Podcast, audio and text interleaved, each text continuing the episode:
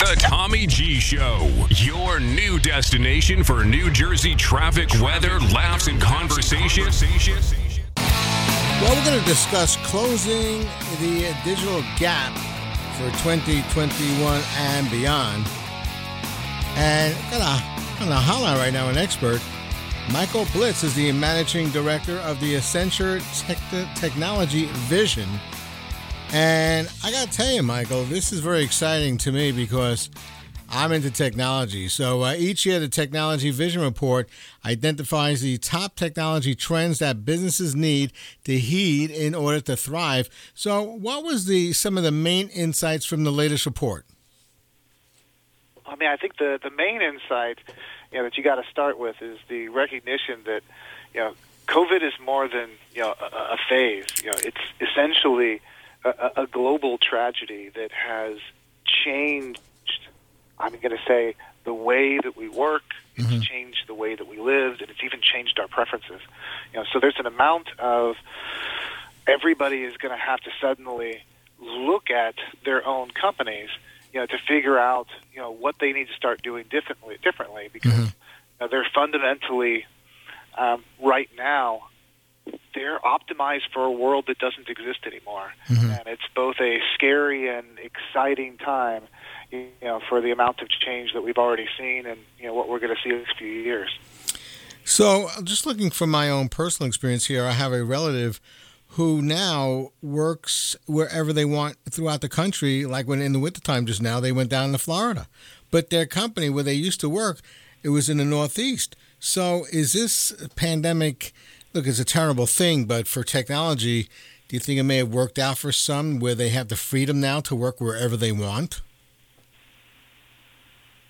I mean, I think we're definitely going to see that, and, and I think, frankly, we're, we're not really going to go back. Mm-hmm. You know, the, the the study that we did, you know, basically said that you know, 48 percent of people believe that even after we're past COVID, you know, believe that they're still going to either be working remotely full time or at least part time. Mm-hmm. You know, so we're talking about you know a shift that we haven't seen you know in our, our workforce you know since you know probably World War One, World War 2 mm-hmm. you know when you know those wars forced women into the workplace. Right. I, I think the shift is really going to be that big. Is that we're so used to a world that is our work is defined by the office that we work in, and as I think we finally, you know, are being pushed, pressured into a point that says the yeah, I think up to half of our workforce, you know, is you know essentially going to work wherever they want. You know, and when they go into the office, it's not because they have to; it's because there are reasons why they think they're going to be able to work better in there. So the technology that enabled us to do this, you have the, I guess, the Zoom types. So do you see more of that now? Also, what I'm seeing is where I live in suburban a suburb of New York City. And I'm noticing all these New York City people selling their homes and then bidding up um, homes like mine in suburban New Jersey because they don't want to commute anymore. So you think that's short term or this is the trend now? People feel, hey, we don't have to do those two hour commutes anymore. I think this is going to be the trend. Mm-hmm. You know, is the for I, for I think the last five years at least, you know, and maybe even as much as the last 10 years, you know, there's really been this underlying assumption with most businesses mm-hmm. that the moment that you start having large swaths of your workforce working remotely is that your productivity would lower. You, you just frankly wouldn't be able to do it. The IT systems, you know, aren't you know mature enough. You know, but for good or for bad, is that we've all proven that that's not the case. You know, um, yeah. National Healthcare Service in England, you know, they went ahead and in a matter of I think three weeks, you know, rolled 1.2 million workers onto a remote platform. Mm-hmm. You know, and it's one of those things that if you would ask them beforehand, you know, can you do this and will this work, that they probably would have told you no. Right. You know, but yet now we're seeing that happen, you know, overall, you know, and once people realize that that's an option, you know, I don't think they're going to let their work, you know, the their companies, you know, turn back the dial completely. And frankly, I think more and more companies are already seeing the advantage of it. You know, so, there's a company, yeah. uh, Fujitsu, you know, is that they're taking their 80,000 employees and they're putting them into their what they're calling their work-life shift program. Mm-hmm. And essentially, what that means is that they're letting them decide whether they work remotely, whether they work in the office, or whether they do some blend between the two of them. And that's something that they've already announced is going to be permanent. And how important is this to, say, working moms here, where sometimes the schools can close on a dime and they need to be able to shift their work to maybe in the evenings or maybe early mornings before their children get up, or even even dads that take care the child care responsibilities there. Do you see this more of a flexible lifestyle now? This this dramatic shift is just incredible as far as what's going on with this remote working. Yeah, no, I mean, I think that there's the good and bad of it, and I think mm-hmm. that's what you know is going to make this next few years. It's going to be so fascinating mm-hmm. because you know the good is the. I mean, think about you know contract workers, think about gig workers, think about people who want to go part time. You know, think about you know stay at home parents, or you know even just the emergencies that says my kid is sick and I don't really have the PTO or the time to take off, is that all of these things suddenly become much, much easier, you know, in a world where the system is actually set up to support, you know, workers who aren't physically at a given location. Now, the problem that we're going to have to deal with, though, is, is that we have remote workers, but remote isn't the problem. Mm-hmm. You know, we've seen through Zoom and teleconferencing and you know numerous other applications out there that we can have people who are working in their home, you know, for you know things that don't actually need you know a physical environment, mm-hmm. you know, and be perfectly productive.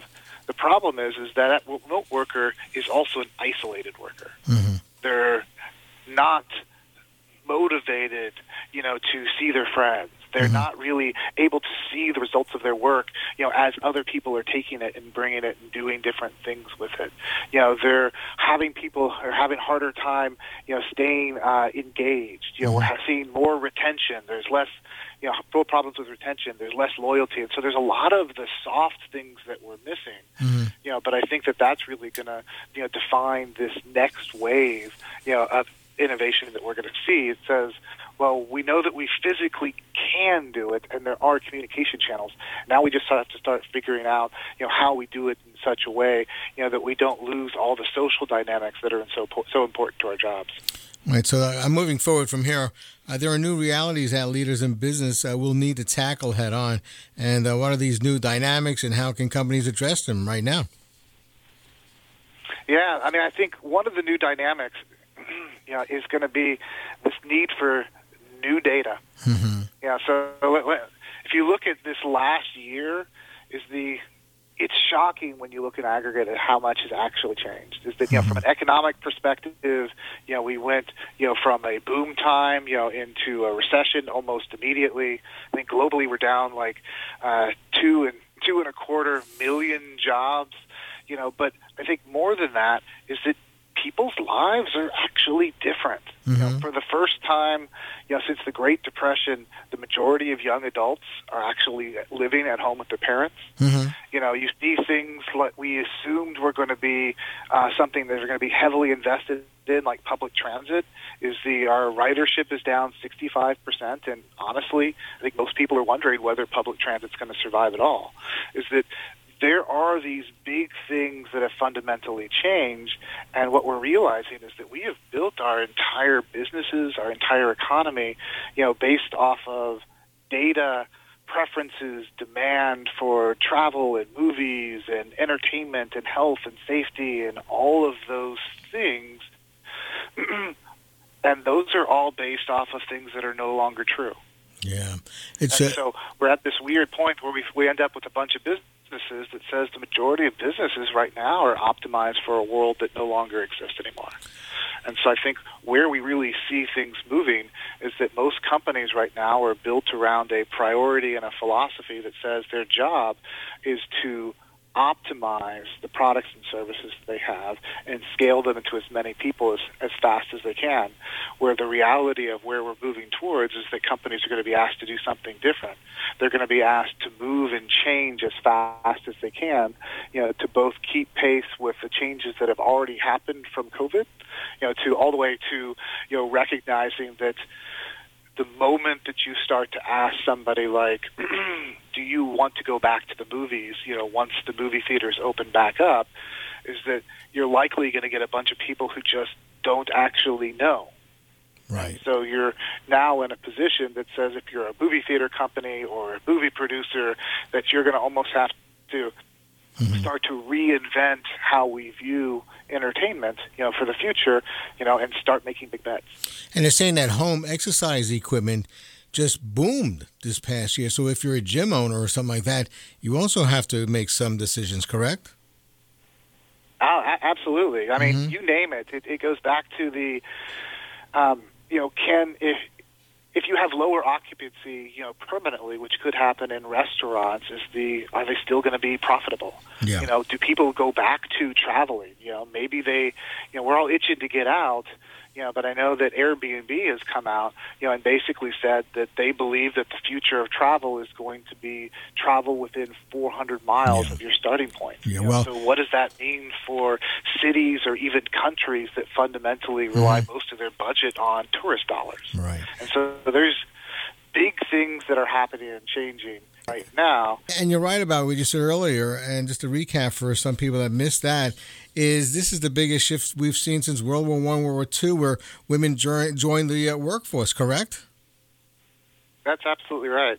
You know, the the amount of change that we're seeing, you know, it, it's crazy because we're all used to an industry getting disrupted or yeah. a new product out there or even you know a slow uptick of the economy or downtick of the economy. What we're not used to is every country every industry and you know in the entire world all shifting at the same time. And i think we're about to see a, a massive amount of change that's going to explode out of it you know frankly because we have to Exactly. All right. So, uh, for companies that may be facing a significant digital achievement gap in the wake of the pandemic, uh, what trend or two do you view as the most critical to focus on right now?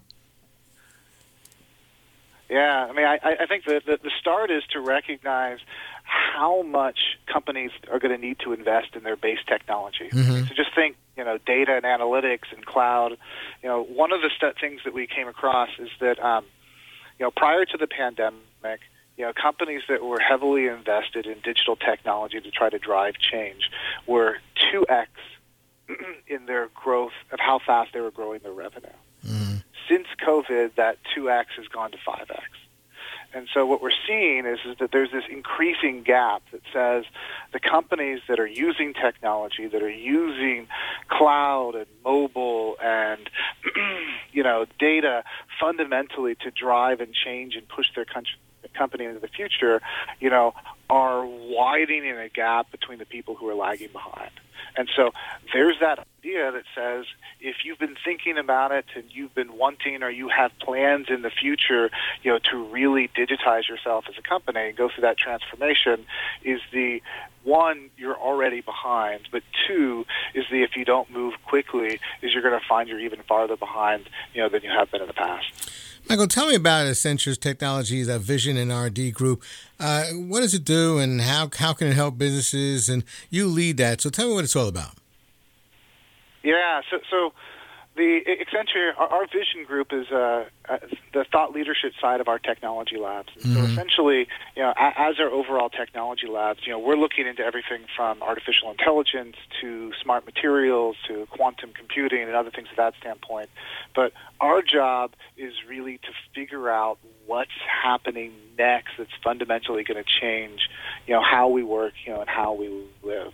You know, and through this vision report, you know, it's basically us trying to translate the specifics of the technology into this is the narrowed down version of what companies need to pay attention to. This is what's happening right now. Here are the disruptions that are coming, you know, as well as you know, here are the new opportunities that you know these technologies just being in existence are going to give you to you know, differentiate yourself in the marketplace. People need to take this somewhat, listen very carefully right now, especially if you uh, run a company, you're even part of a company here, because now we have some variants to the virus, and we don't know whether we're gonna have to shut down again. We don't know what the future holds. Who look look what happened last summer. Things looked okay. Things looked like they were looking up, and then bam, in the fall and summer, I mean, in the winter, we just had to go back into, uh, you know, keeping things uh, pretty locked down. So, right, people need to take this seriously. Correct? No, they they do. I mean, and, and it's a mindset mind shift. You know, is the you can't assume that this is going to be done.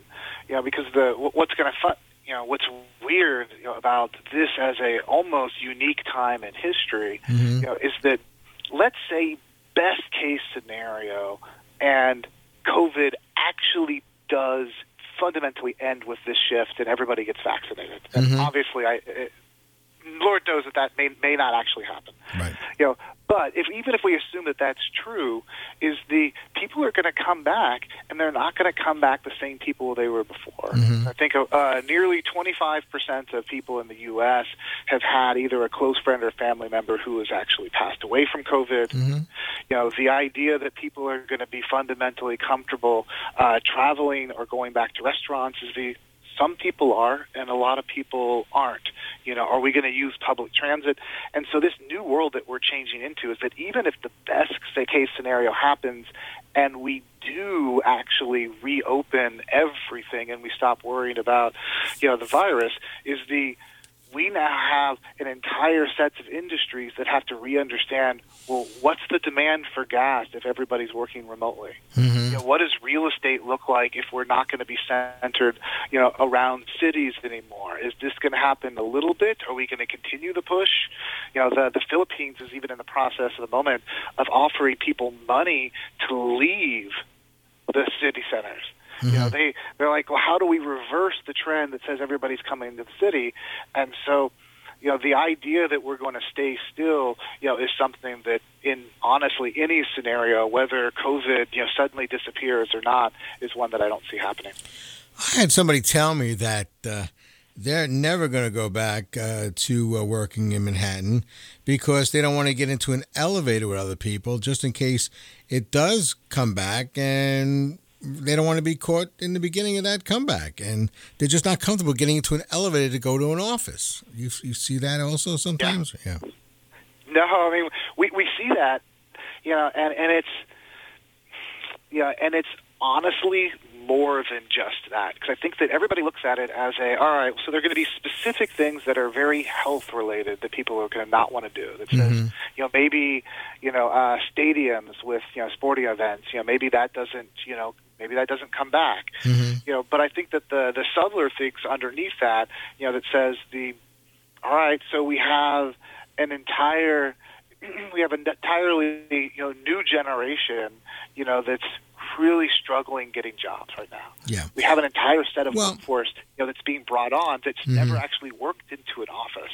Right. You know, we've got folks, you know, who are, you know, fundamentally, you know, looking at, you know, living with their parents for an extended period of time going out is the who we are is is weirdly changed and I think we're going to see a lot of that in the behaviors and priorities of you know what people are buying and doing next. Now, you're a young person and you're starting college in the fall. What what advice do you have for them? Well, I mean, I, I think that the advice is is that you can't assume, you know, that technology is not going to be a part of your job. hmm You know, the same way that we're talking about companies right now that says the, I mean, we're we're I think eight years into calling you know every business is a digital business. You know, but I think more and more is that every worker is a tech worker Yeah. you know, and it doesn't matter whether you are a cashier who needs to understand what the latest technology for, you know, Apple Pay, Mhm. you know, or whether you are a artist, Yeah. you know, who recognizes that, you know, digital art and their art and how they're going to be, you know, designing the next virtual or augmented world or a myriad of other things is the we Yeah. are so tied to technology in our life is the assumption Well, Michael, to be I just wanna get this- that Yeah, I just want to get this question here b- before we have to jet. Uh, where can they go for more information? Anybody listening right now, because this is all very fascinating. A- Absolutely. So just go to www.accenture.com forward slash technology vision, or you can just Google Accenture Technology Vision. Awesome. Michael Biltz, you are incredible, and you are the managing director of Accenture Technology Vision. Thank you so much for all the valuable information and for joining us today. Much appreciated. Absolutely. Thanks for having me. My pleasure. The Tommy G Show, your new destination for New Jersey traffic, weather, laughs, and conversation.